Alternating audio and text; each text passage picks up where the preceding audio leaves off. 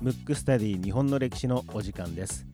この番組は日本の歴史がとても好きな三名監視学マクトゥーブス代表の広瀬真一がムックムックラジオ代表の小川文吾に日本の歴史を教えていく形で進行していきます。番組ホームページや Apple Podcast、キャストボックス、ヒマラヤなどで聞けますのでエピソードデータをダウンロードしていただき皆様に合った聞き方でお楽しみください。それではスタートいたします。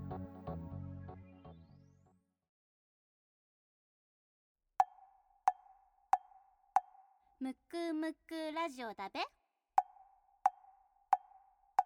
むくむくラジオだべ。むくむくラジオだべ。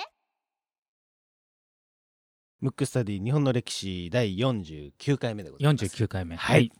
えー前回ですね、はい。織田信長パート1でしたので、はい。今回は、えーパート2というパートことで。2であの、はい。パート2ということで、はい。もうリクエストフォームは今回はちょっと、うんまあたくさん来てますけどねたくさんねなんか本当にまたね読んで結局織田信長だろうみたいになっちゃいますからねそうなんリクエストフォーム読んでも。そはい。なのでまあそのいつも読んでる部分をはいちょっとこう今回はトークをなるほど。多めに多めにっていうことでですね。えー今回のテーマですね、はい。えーもうご存知織田信長パート2 2でございます、はい。じゃあ行きましょうか。そうですね。まあ織田信長はねやっぱりえーまあ天下をこうまあ直前まで行ってますからはい。いろんなエピソードがあるんでうん。もうなんかずーっとそれを追っていくと番組が何回も続いちゃうんでそうですね。ちょっとあのダイジェストというか、はい。ちょっと僕が思うピックアップポイントとしては、はい。えっ、とですね織田信長まあその美濃まで統一した時に、はい。その後上洛するんですよ、うん。それはなんとね将軍に、うん。まあ、呼ばれてというか、うんうん足利将軍家がガタガタしてるわけですね。えー、とどういうことかっていうと,、えーとまあ、これよくある話なんですけど、うん。将軍よりも違う人が力を持っちゃうわけですよ、はい。大体ナンバー2。うん。鎌倉時代でいうと出見という人、はい。えっ、と、えー室町時代え当時は室町時代ですかね。戦国時代というのは村室町時代の末期のことを言うんで、はい足利の時は慣例っていうのが、うん。あのナンバー2なんですけど、うん。大体そっちの方が力を持っちゃって、うん。将軍家がだんだんこう力がちっちゃくなるっていうのが大体パターンなんですけど、はい。でその将軍がなんか殺されたりいろいろするわけですよ、うん。トップなのに殺されたうん。りいろいろ変わってその後継ぎ候補でまた争い事があるんですね。そのうちの一人から、うん。まあ、要請されて、うん。自分を将軍にしてほしいと、うん。まあ、信長だけじゃなくていろんな人なんですけど、まあはい。特にその信長が勢いよくその2カ国統一していってますから、うん。そのために上洛したんで、はい。だからその段階ではまだ自分が天下を取るんではなくて、うん。足利家の、まあ、保護というか、うん。を直すという名分で、まあ、後々はもうもちろん変わろうとしてたのかもしれないですけど、うん。そういうこと言ったんですよ。でいろいろね、えー、と戦国時代って例えば武田とかはい。上杉とかはい。いろいろいるじゃないですか。はいはいはいでも信長がうん。一番苦しんだのは、うん。実は戦国大名じゃないんですよ。ほう。戦戦国大名との戦いではないですね。まあ、もちろん戦国大名との戦いでもかなりもうなんていうの一歩間違えたら死ぬみたいなことうん。たくさんやってますけど、うん。もう一番手こずったのが実は違うんですよ。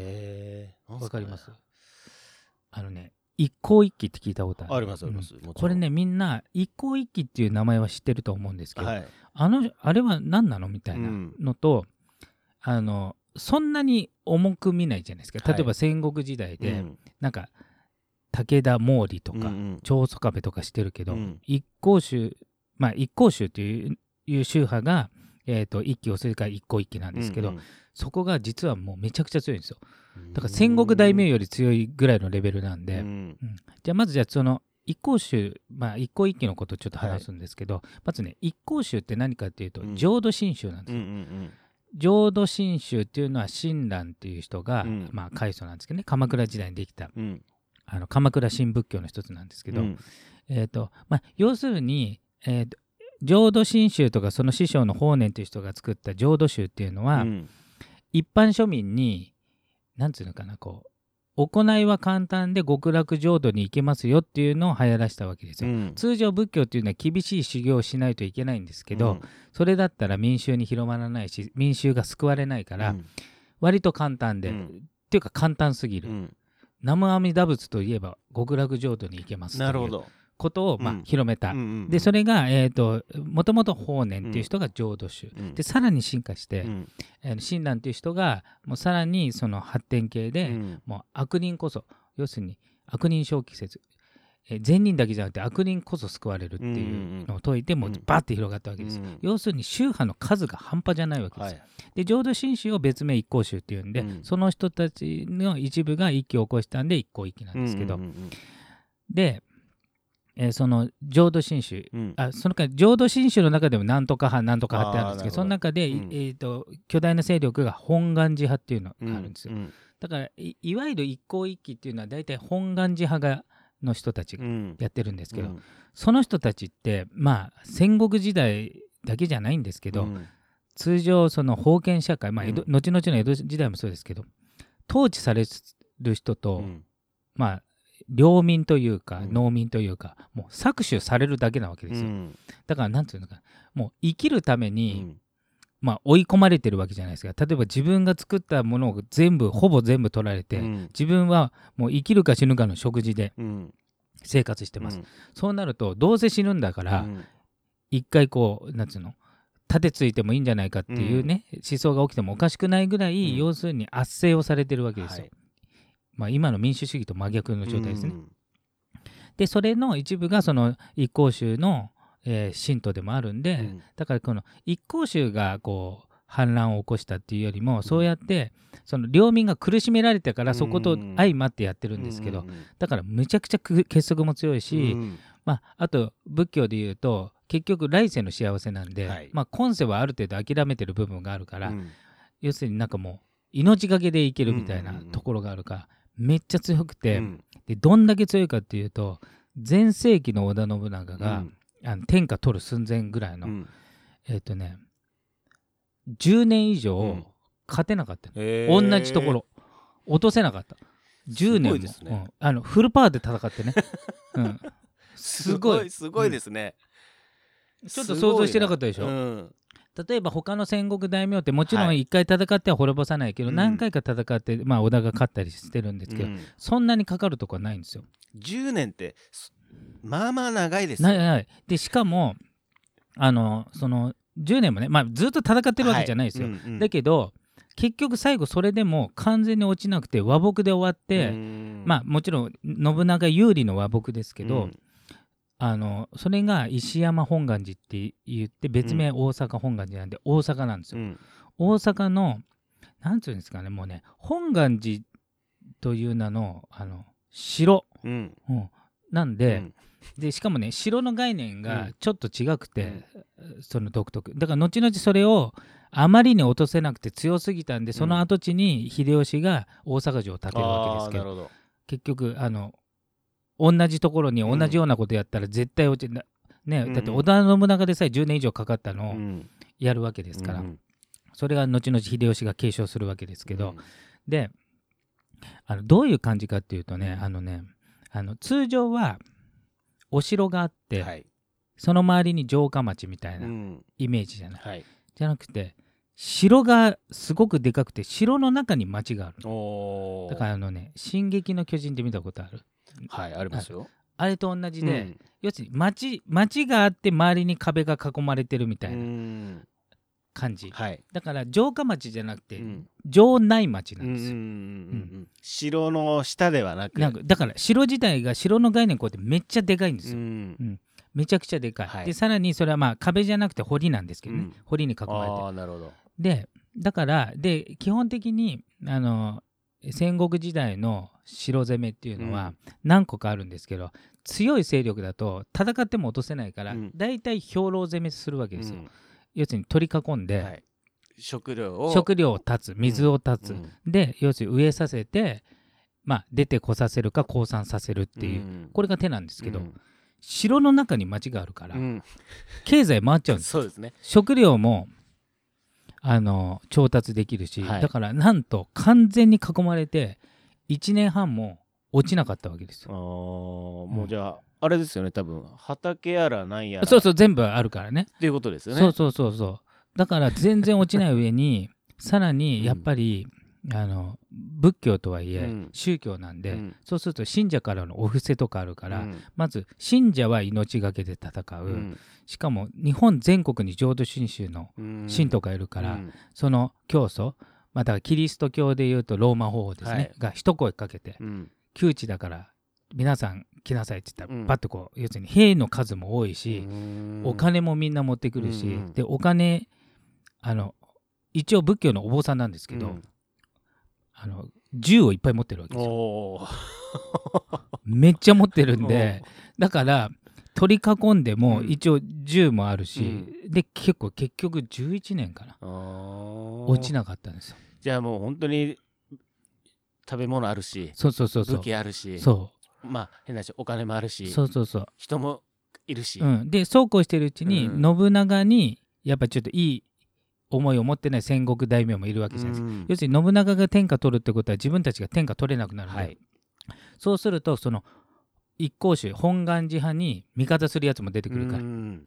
結局長い間落とせないと反織田信長同盟みたいなの結ばれて、結局そこで戦ってると後ろからやられちゃうかもしれないからって。結局ねどんどんどんどんやっぱりこう落とせなくなっていくわけですよ。うん。それでね11年もかかって。いやいやいやでそれでん。それの、まあえー、と現場にもいたしそれを見てた秀吉が後々にこれと同じようなところで、うん。あれはお寺でしたけど、ん。城にしちゃえば、うん。絶対落ちないっていうことで大阪城を築城して、うん。で結局まあちょっと脱線織田信長から脱線しますけど結局秀吉が死んだ後、うん。あの家康対と、えー豊臣家になった時、大阪夏の陣はい。あ冬の陣夏の陣ってあるんですけど、それ知ってます？名前だけ知ってますよ、でちょっと前のあの大河の真田丸の時なんですけど、あの時秀吉が完全なる城を作ったの、うん。もう誰がやっても落とせない城を作ったわけですよ。でそれを家康も知ってたわけ、うん。でそのじゃあ冬の陣が終わった時、籠城してるわけじゃない、うん。で籠城してたらさっきも言ったように本願寺でさえ11年かかったわけよ、うん。そんなことしてたら当時おじいちゃんだったら家康は死んじゃうから、うん。もう籠城したら絶対ダメなんていうのか落とせないって分かってるから、和睦の、えー一つに外堀を埋めるっていうことにしたんですそれは何でかっていうと秀吉が生前生きてる時に、家康になんかあの城は絶対落ちないけど、うん。唯一弱点は堀埋められたら落とせちゃうなって言あったーなるほど。それ知ってたから、うん。家康が、うんで当時そのもう完全に織田信長じゃなくなってますけど、うん。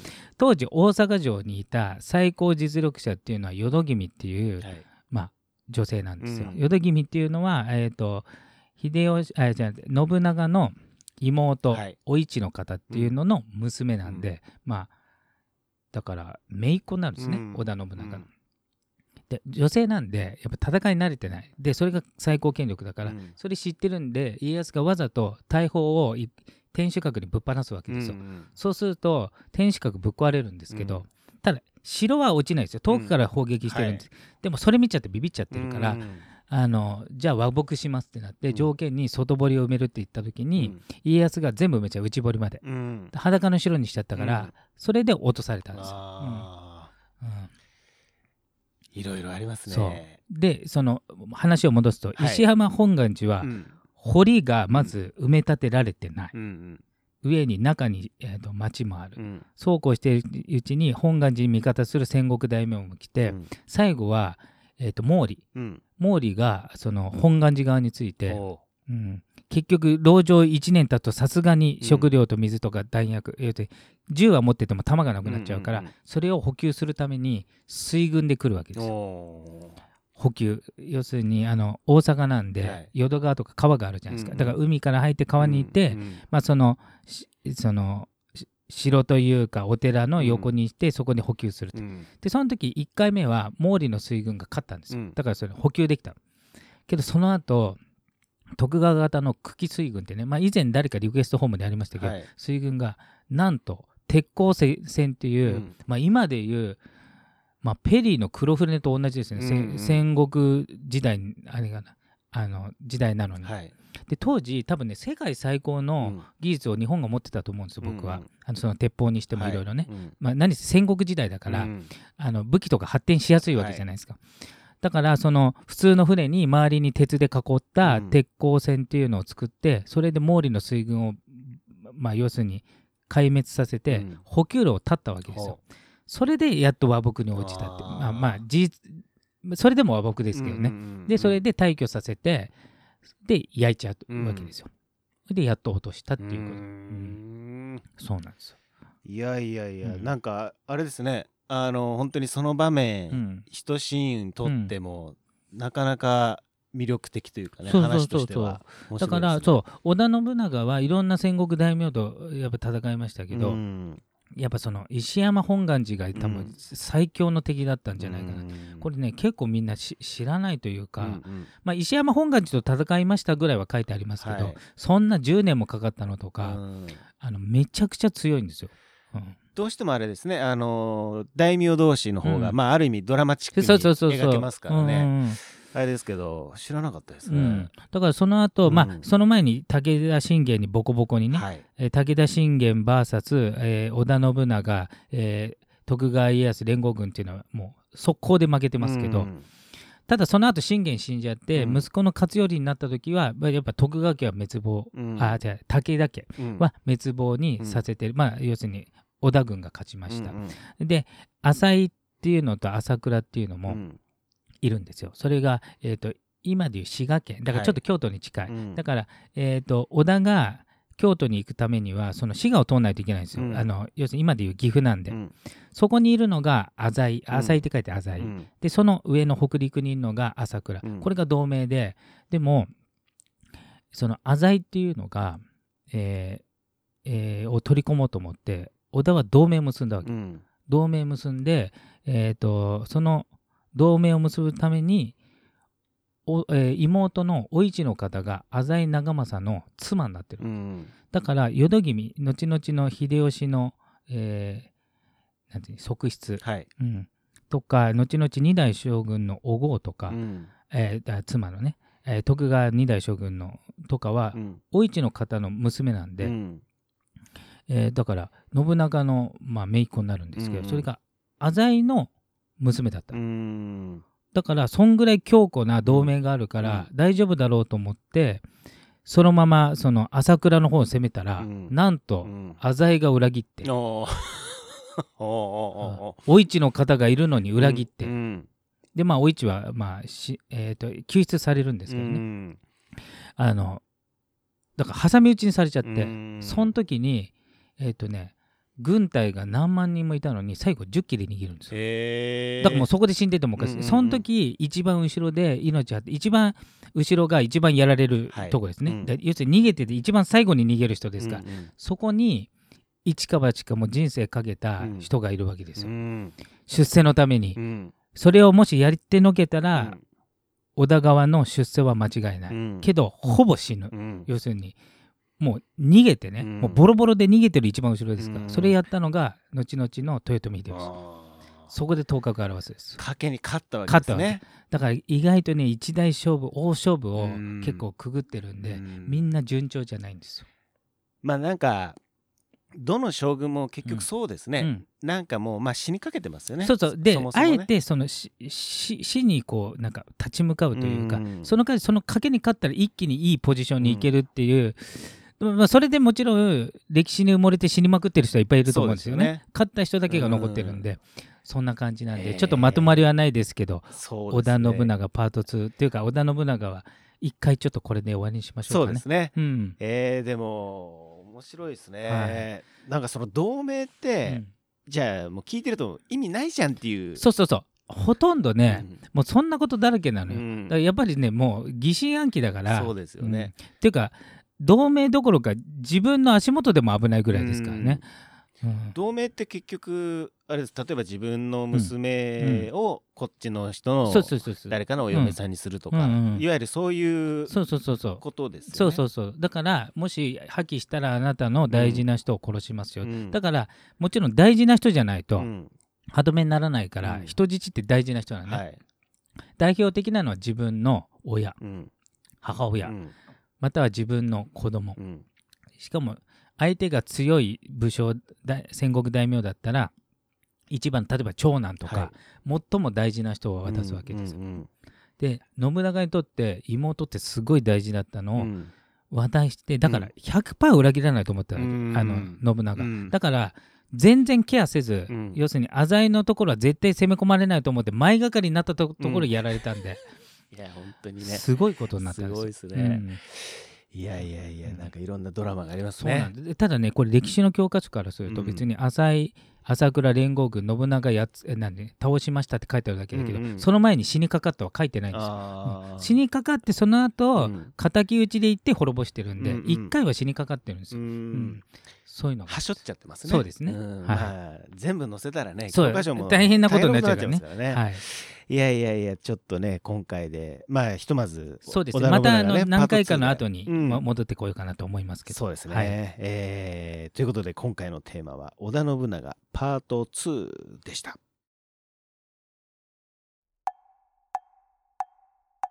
むくむくラジオだべ。むくむくラジオだべ。むくむくラジオだべ。